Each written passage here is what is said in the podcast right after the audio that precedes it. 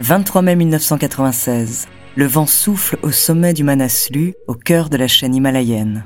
Là, une femme, 32 ans, seule, récite quelques vers du poète André Velter face à une caméra embarquée avec elle. Ces vers qui me ressemblent, ces mots dont la force là-haut était décuplée, je les ai accrochés au souvenir. Ils resteront à jamais liés à cet instant éphémère. Celle qui est habitée par la douceur des mots et la force de cette nature sauvage s'appelle Chantal Mauduit. Deux ans plus tard, elle disparaît tragiquement dans les hauteurs de l'Himalaya. À travers poésie et sensations fortes, découvrez cette true story.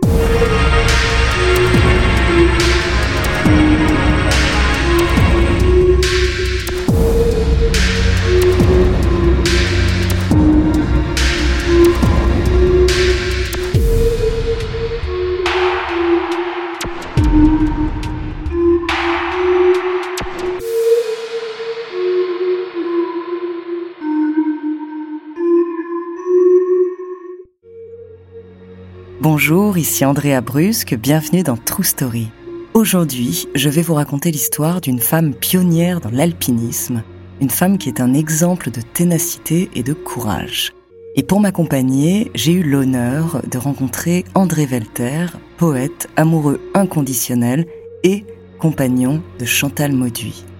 Et je remercie notre auditrice Fabienne de nous avoir demandé de partager cette histoire incroyable.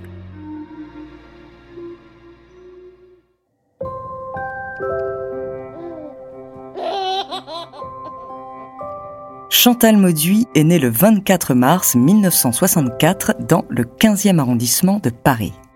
À 5 ans, elle et sa famille déménagent en Savoie. Elle y découvre la vie au grand air et elle grandit en communion avec la nature. Enfant, Chantal écrit en rouge dans son carnet ⁇ Je veux être alpiniste malgré les dangers des avalanches et des corniches ⁇ En 1979, alors que Chantal est âgée de 15 ans, sa mère décède brutalement d'un cancer. Cette même année, la jeune fille découvre l'alpinisme avec son amour de jeunesse. Elle commence alors ses premières expéditions dans la cordillère des Andes. Elle irradiait la, joie et en même temps quelqu'un qui avait des capacités physiques qui en faisait une sorte de danseuse de sa propre vie. C'était pas quelqu'un de naïf, c'était quelqu'un qui transcendait la peur potentiel par une sorte de, frénésie de vie et de bonheur d'être. C'était quelqu'un dans la vie qui aimait bien euh, les choses de la vie. Chantal est une jeune femme aux cheveux bruns, frisés et aux yeux verts. Imprégnée de joie de vivre, elle rit tout le temps. Elle s'amuse de son cyclope, un œil qui s'est formé sur son genou à la suite d'une blessure. Elle est très volubile, elle a l'habitude de l'espace, elle vit au grand air. Même face à la dangerosité de la haute montagne, sa passion ne s'éteint pas. Mais à l'âge de 23 ans, Chantal Mauduit assiste à un terrible accident. Alors qu'elle fait du ski de pente raide avec ses amis dans la face ouest du râteau, en Oisan, le moins expérimenté d'entre eux, Étienne, chute dans le premier virage, juste sous ses yeux, et y laisse sa vie. Pendant des mois, Chantal Mauduit, hantée par des cauchemars, refuse d'affronter la montagne. Mais petit à petit, au fil du temps, la flamme se rallume et Chantal ne peut s'empêcher de retourner sur les sommets alpins. Je suis fascinée par cette planète de la haute altitude. Sans oxygène, c'est une expérience sensorielle. Tout est exacerbé, le corps humain n'est pas fait pour ça, on n'y a pas sa place. Revenir sur la puissance musculaire qui était la sienne, et en même temps d'une grâce et d'une légèreté totale. C'était l'alliance des deux. Elle avait les moyens physiques de force et une sorte de légèreté de danseuse. Et puis toujours cette gaieté qui était vraiment son trait de, caractère. Elle dansait sa vie de toute façon et c'était en plus accompagné d'une sorte de rire permanent. C'est comme l'amour. Elle avait des rires naïfs, enfantins, et puis elle avait des rires beaucoup plus profonds. C'était une sorte de leçon sans leçon. C'est-à-dire qu'elle faisait la leçon à personne, mais on entendait une vraie profondeur de destin, disons ça comme ça. Après les sommets alpins, Chantal organise ses expéditions en Himalaya. Elle les improvise souvent et trouve des compagnons de route australiens, américains ou espagnols. Je crois qu'elle avait une telle personnalité que euh, le fait qu'elle soit femme était là pour le coup un plus absolu, c'est-à-dire que elle était d'une séduction folle hein. et en plus d'une simplicité très rare et d'une force très singulière. Elle n'avait rien à envier à qui que ce soit. En 1989, elle est sélectionnée parmi les jeunes alpinistes de la Fédération de la montagne. En 1992, Chantal Mauduit découvre le Népal qui deviendra son pays de cœur. Là-bas, elle retrouve le plaisir des marches de son enfance en moyenne montagne.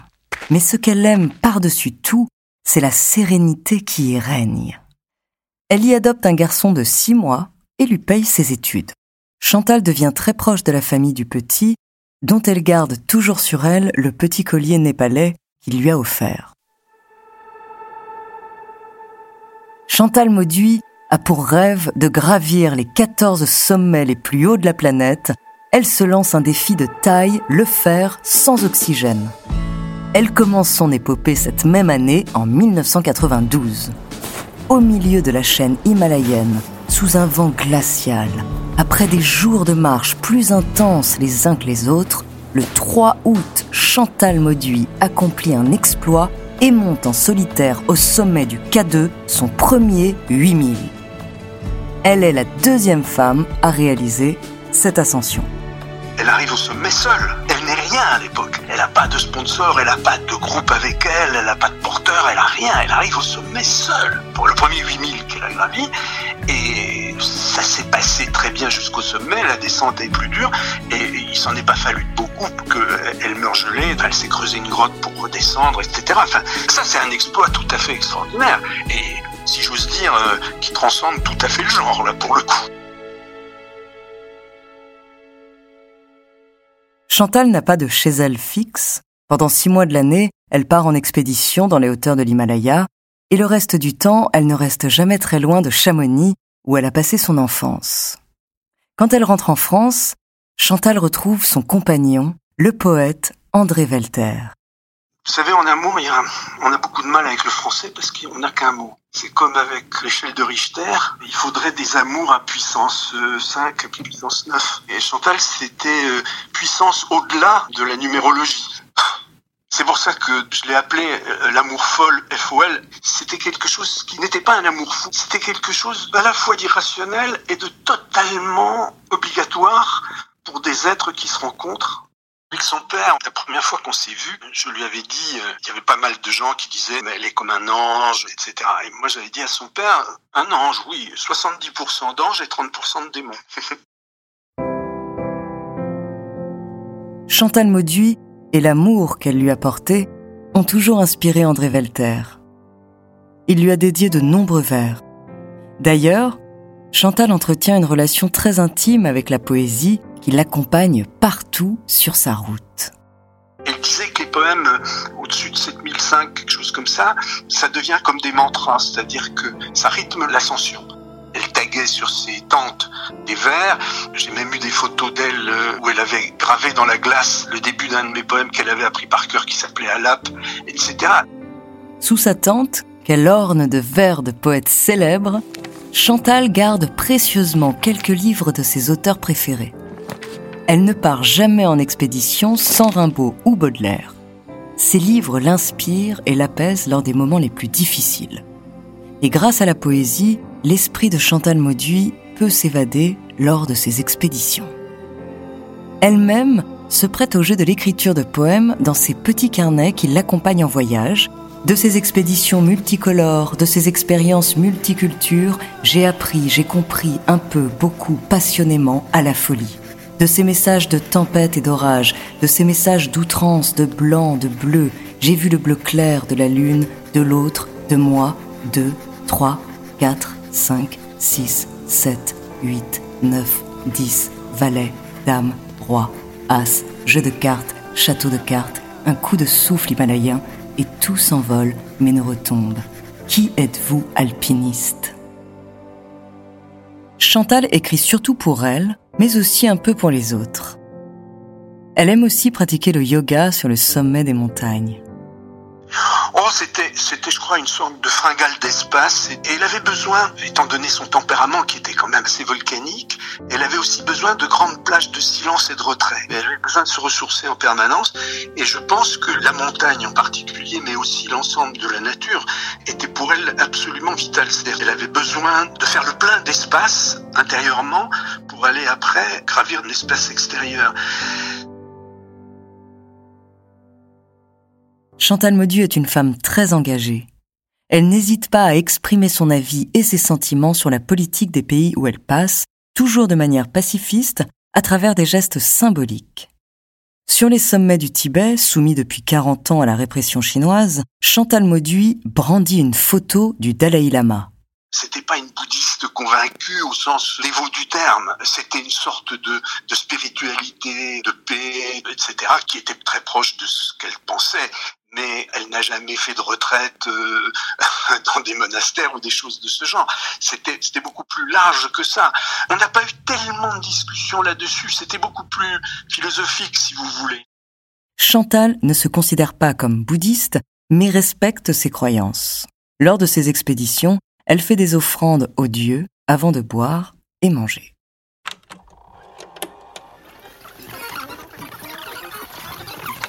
1996.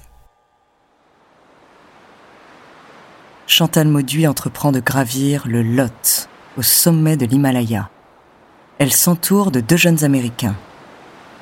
Le 10 mai, le groupe fait face à une violente tempête. Sur le chemin, les vents ont laissé huit personnes pour mortes.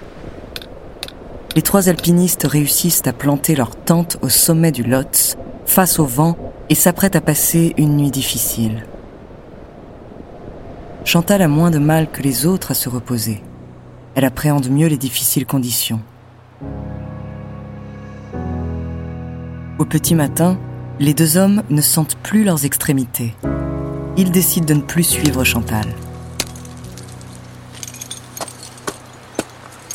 Le 23 mai, Chantal repart donc seule, sans aide d'oxygène. Elle atteint le sommet du Manaslu. Cet exploit sacre Chantal Mauduit, grande alpiniste. Elle est enfin reconnue pour sa force et sa ténacité dans le monde du grand alpinisme.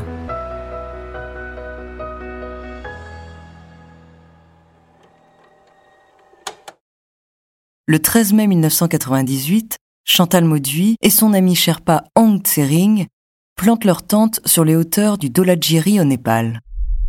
En pleine nuit, ils sont réveillés par un bruit sourd. Une petite avalanche s'est déclenchée quelques mètres au-dessus d'eux.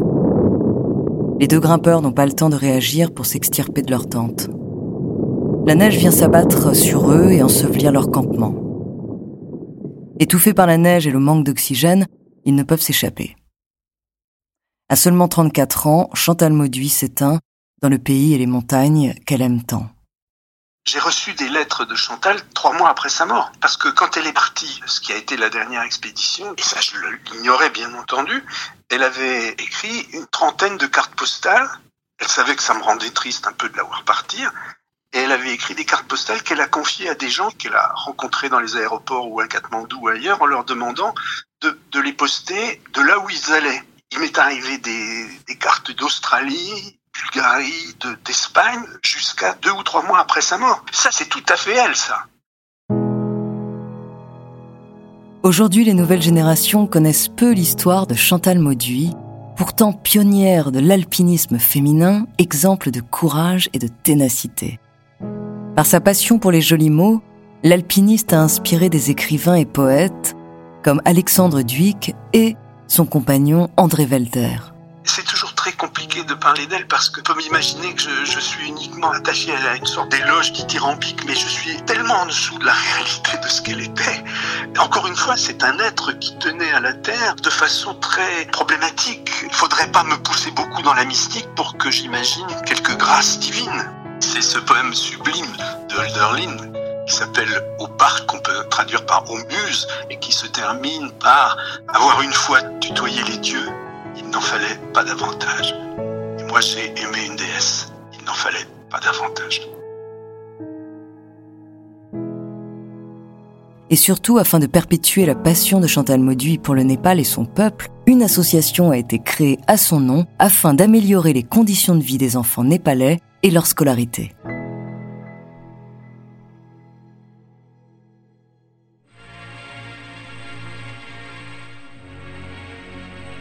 Merci d'avoir écouté cet épisode de True Story. N'hésitez pas à le partager et à laisser un commentaire sur votre plateforme d'écoute préférée.